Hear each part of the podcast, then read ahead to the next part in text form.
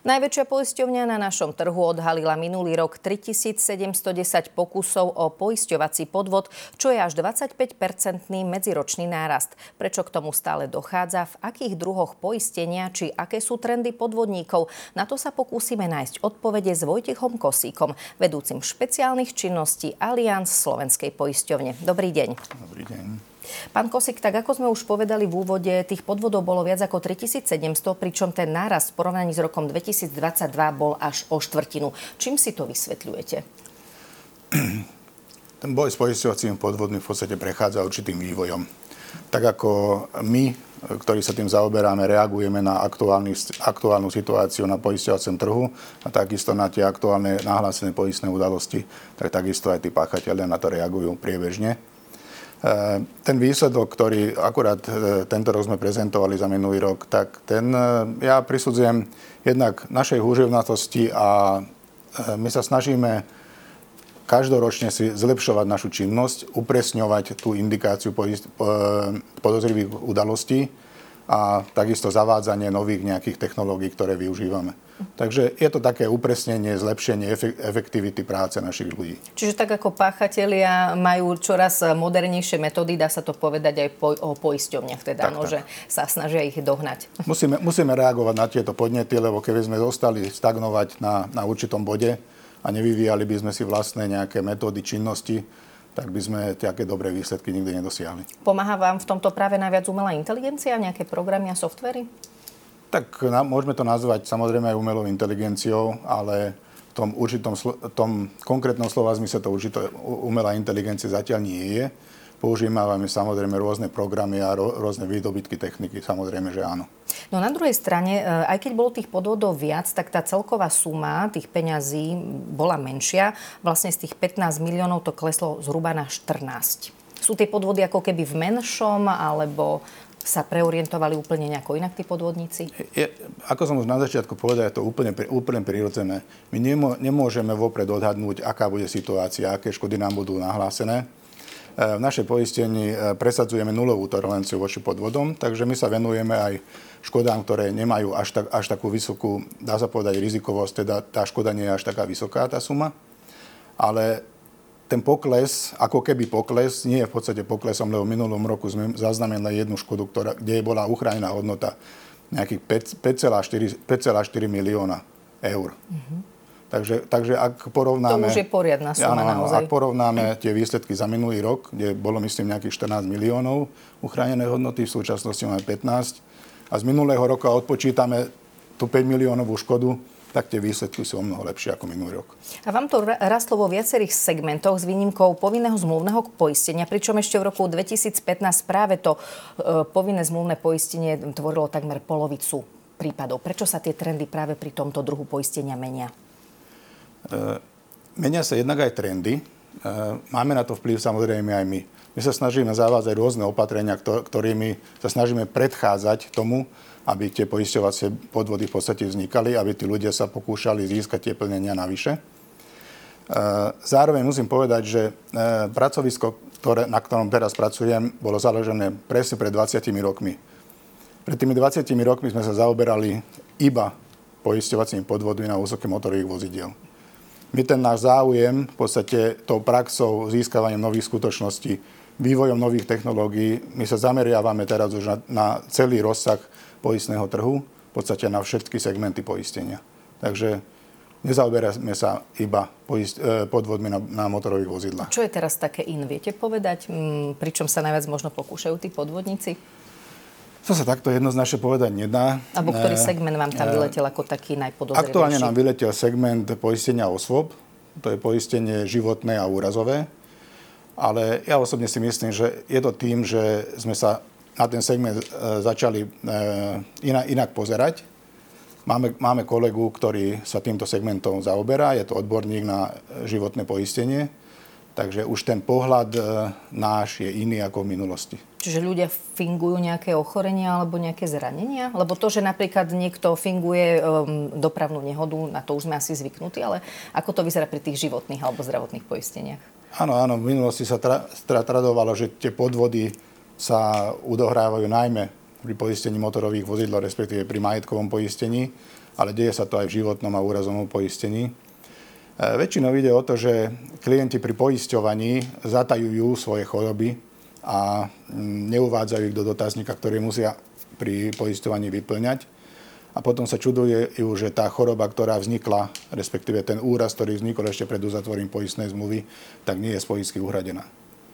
Mhm, čiže skôr je to takéto zatajovanie v podstate. Je to, je to tak, vždy je to, vždy je to nejaké zatajovanie. Či je to zatajovanie nejakého predchorobia, ako som to pred chvíľočkou spomínal, alebo je to zatajovanie skutočností, ktoré viedli k tomu úrazu, ktoré viedli k tej chorobe a podobne.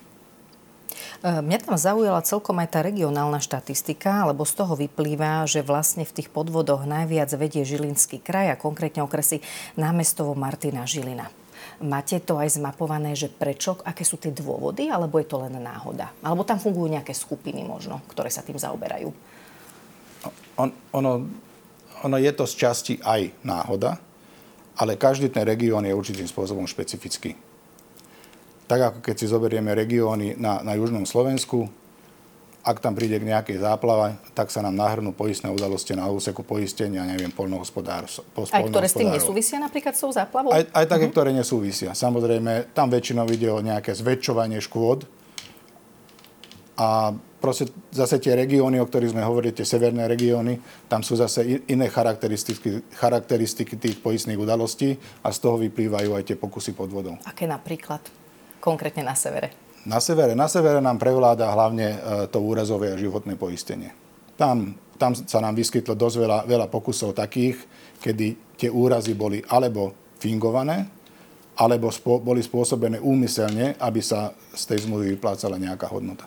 Sú tie podvody v nejakých prípadoch aj organizované? To znamená, že zastrešuje to nejaká osoba viacero osôb, majú na to možno nejaké metodiky alebo možno aj právne postupy? Samozrejme, aj takéto podvody máme. E, sú to, sú to profesionáli, ktorí sa živia poisťovacími podvodmi, ale musím povedať, že v, e, že v posledných rokoch sme zaznamenali týchto takých kvalifikovanejších pokusov o trošku menej. Hlavne ide o, o podvody e, zo súvislosti s poistením motorových vozidiel, ale boli roky, keď sme boli naozaj zavalení týmito pokusmi. Pomáha pritom, povedzme, poisťovne alebo aj banky si zavádzajú rôzne hlasové služby a podobné veci. Pomáha aj toto? Hlasová hmm. identifikácia a podobne? Samo, samozrejme, už, už sme to prezentovali, my využívame analizátor hlasu, uh-huh. ktorý nám v tomto veľmi pomáha. V minulosti sa hovorilo aj o tom, že veľký vplyv na podvody mala vlastne pandémia. E, ako, ako je to teraz? Ja si myslím, že tá pandémia mala obrovský vplyv na... na Tým, že boli ľudia viac ten, doma, robili viac cez internet a podobne? Na, na ten vývoj, určite uh-huh. áno. E, v tom čase nám klesli podvody na motorových vozidlách. Menej sa jazdilo, bolo veľa, veľa home officeov, takže menej sa jazdilo, menej sa búralo. Takže tie podvody, ktoré boli e, z toho segmentu laického, tých bolo, tých bolo určite menej.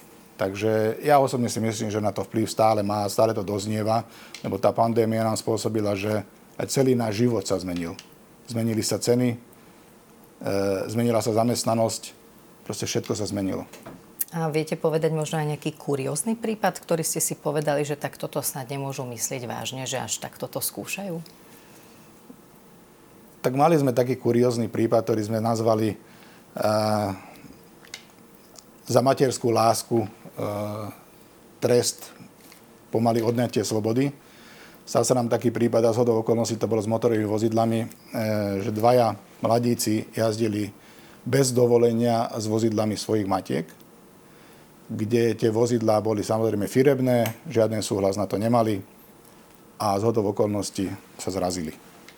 Štandardná, štandardná dopravná nehoda, kde, kde bolo, všetko sa javilo na vonok úplne v poriadku, s tým, že ale ako vodičky boli nahlásené tie matky, ktoré mali súhlas na užívanie týchto vozidiel.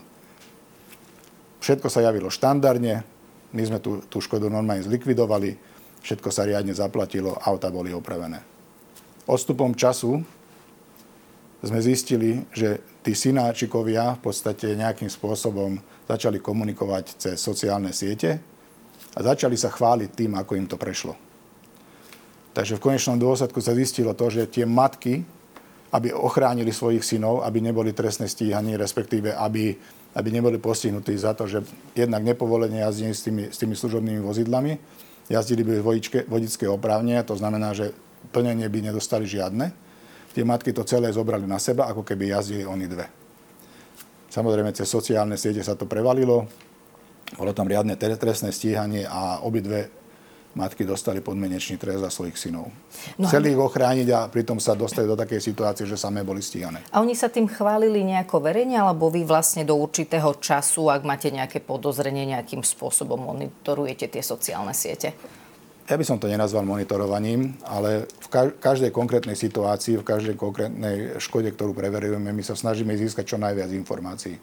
A pre nás sú dôležité, respektíve významné aj aj verejne dostupné informácie, ku ktorým sa dostaneme. A sú to aj sociálne siete. Ale monitorovaním, monitorovaním by som to určite nenazval. Čiže oni si ako keby nedali pozor, kde to zverejnia. Nedali si pozor, kde si to zverejnia. Dostalo sa to k nám, začalo sa to stíhať. Takže, takže išlo to k zdárnemu koncu a myslím, že nejak v minulom roku sa to aj ukončilo. Takže tie matky dostali podmienečný trest. Či ich za to nejakým spôsobom vyhrešili, to už asi ani neviete. Dúfajme, že áno. každý takýto prípad končí trestným oznámením? Nie, samozrejme, každý, každý prípad nekončí trestným oznámením. Aj to nie je možné. Jednak aj z kapacitných dôvodov a aj, aj z toho dôvodu, že e, my musíme veľmi citlivo, citlivo posudzovať dôkazy, ktoré sa nám podarí získať. Inú kvalitu dôkazov potrebujeme na to, aby sme ten poisťovací podvod ukončili v medziach, naše, teda v rámci našej spoločnosti a iné dôkazy potrebujeme na to, aby bolo zdarné trestné konanie. Takže toto musíme veľmi citlivo posudzovať, ale ak máme pocit, že e, tie dôkazy budú dostatočné na to, aby bolo trestné stíhanie e, vedené do zdarného konca a úspešné, tak podávame aj trestné oznámenie. A spolupracujeme samozrejme v priebehu toho konania aj s policiou. Mňa by ešte možno zaujímalo, či sa aj ľudia stávajú obeťami takýchto poistných podvodov. To je, že na niekoho, kto nemá ani šajnu, e, uzavrú nejakú poistku alebo jednoducho dajú človeku podpísať dokumenty, ktorým nerozumie. Či aj toto došetrujete? Neviem, či, či by som ich nazval obeťami, ale mali sme povedzme taký prípad, kedy e, jedna spoločnosť sa snažila získať poistné plnenie práve takýmto spôsobom, že zneužila pritom svojich zamestnancov. E, išlo o to, že jeden zamestnanec spôsobil takú väčšiu škodu, ktorú ne, nekryla jeho, jeho, jeho poistka. E, a zamestnankyňa, ktorá mala na starosti hlásenie po, týchto škôd na poisťovňu, nám e, túto jednu škodu rozdelila na 10 ďalších, na, na, na 10 ďalších škôd a uviedla, ako keby každú jednu škodu spôsobil iný zamestnanec. Išlo o televízory, ktoré boli rovnakého typu, rovnakého rozmeru, dokonca ešte aj to hlásenie vyzeralo tak, ako keby sa tie škody stali e, rovnakým spôsobom. A keď sme to preverovali, tak sa zistilo, že, že mm, v podstate bez vedomia tých zamestnancov tá zamestnankyňa mm, nahlásila škodu na ich mena, na ich poistky. Neviem, či by som ich nazval poškodenými, lebo konkrétna škoda nejaká finančná im de facto nevznikla, lebo sme to aj odhalili. Ale každopádne bolo to zneužitie ich e, poistnej zmluvy a dokonca tam išlo aj o to, že o tých škodách absolútne netušili. E, všetky prehlásenia, kde priznávali svoju vinu, boli sfalšované a ich podpisy takisto. To je už skôr ale takýto, dalo by sa povedať, jednoduchší podvod. To je taký jednoduchší podvod, ale e, je problém takéto podvody odhaliť, lebo tie podvody vyzerajú ako keby boli úplne štandardné. Ale našťastie sme tam našli podobné znaky, ktoré, ktoré boli pre nás podozrivé a preto sme do toho išli a začali sme to preverovať. A vy ste v úvode spomínali, že ste riešili jeden prípad až za 5 miliónov, myslím. Áno, áno. A to môžete bližšie špecifikovať, o čo išlo? To by som radšej nešpecifikoval. Jednak to bolo z roku 2022, takže to sa netýka roku 2023. A v tom roku sme mali viac takých väčších škôd. Toho roku e, máme, myslím, dve škody, kde uchránená hodnota sa blíži nejakým 700 tisícom, nejaké škody s 300-400 tisícmi, takže takéto veľké škody sme v roku 2023 nemali a preto aj ten počet je taký, že máme viac prešetrených škôd s, niž, s nižším priemerným plnením, ale tá uchránená hodnota je celkom pekná. Pán Kosík, ja vám ďakujem, že ste prišli aj za vaše informácie. Ďakujem za pozvanie.